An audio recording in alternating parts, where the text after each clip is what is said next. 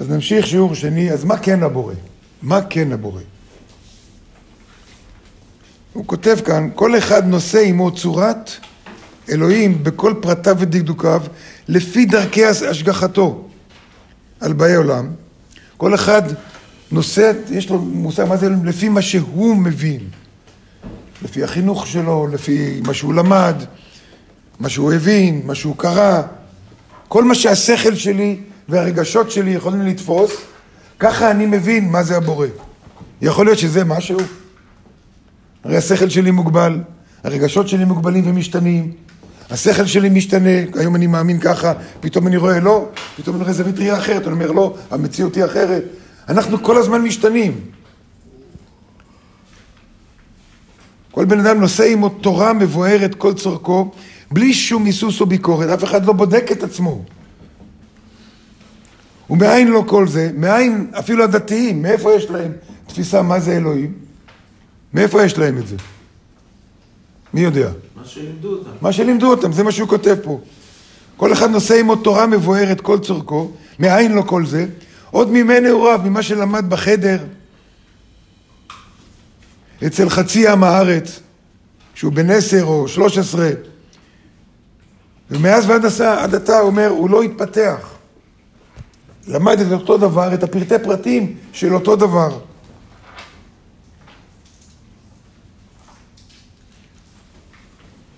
הוא אומר, ונתמה על עצמך, איך אפשר להחליט על הבנת האלוקות? דרך מורים כאלה. אז אצל מי נלמד? זה עכשיו השאלה. אצל מי נלמד? אצל מי נלמד? זה... אם כל הרבנים לא תופסים אותו נכון, זה לא תופס אותו נכון, אולי מועטים כן, אבל הרוב, לפי ההתנהגות שלהם, לפי הצורך שלהם בכפייה וב, ובכוח, רואים שמה, שהם לא, לא תופסים מה זה הבורא. לא תופסים. למה לא תופסים? כתוב, כתוב, אני הווי, אני י' כו' לא שניתי, כתוב באחד הנביאים, שכחתי איזה. אני י' כו' לא שניתי. אומר, אני לא משתנה. אני לא פעם ככה, פעם ככה. מה זאת אומרת אני לא משתנה? אם אני אגיד שאני לא משתנה, אני כבר לא בן אדם טוב, נכון? להפך, הגדולה שלנו שאנחנו כן משתנים לטובה. הבורא לא משתנה, גם לא משתנה לטובה. למה? כי אין בו רע. כן, נכון, הוא רק טוב. לא רק זה, הוא רק טוב, גם אין בו תנועה.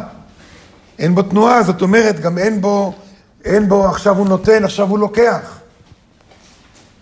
נכון? הוא לא פועל, הוא לא מגיב למה שאנחנו עושים. אז מה הוא? אז מה הוא? הוא כבר כל התוצאות כולם. הוא כבר כסיבה, הוא התוצאה, הוא הכל, הכל, הכל.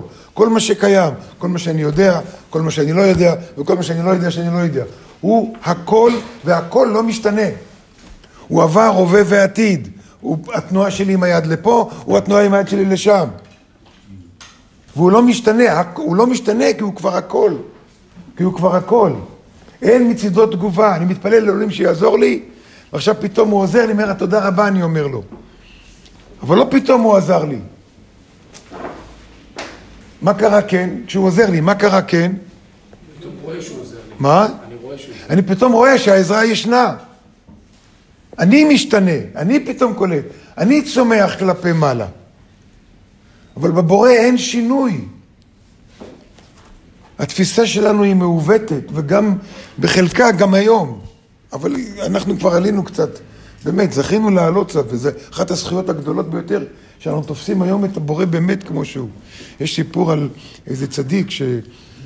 שהוא ניסה להחזיר מישהו בתשובה, והוא אמר לו, אני לא מאמין באלוהים. לא מאמין באלוהים. הוא אמר לו, האלוהים שאתה לא מאמין בו, גם אני לא מאמין בו. איך אתה מביא לתפיסת עולמך ולכן אתה לא מאמין בו? גם אני לא מאמין בדבר כזה. הבורא הוא משהו אחר. הוא מעבר לתפיסה שלנו, אבל יש לנו קצת תפיסה, קצת הבנה, לפחות לפי תוצאות. אני הוויה לא שניתי, הבורא הוא כל הזמן, הוא כל התוצאות כל הזמן, כלום לא משתנה בו.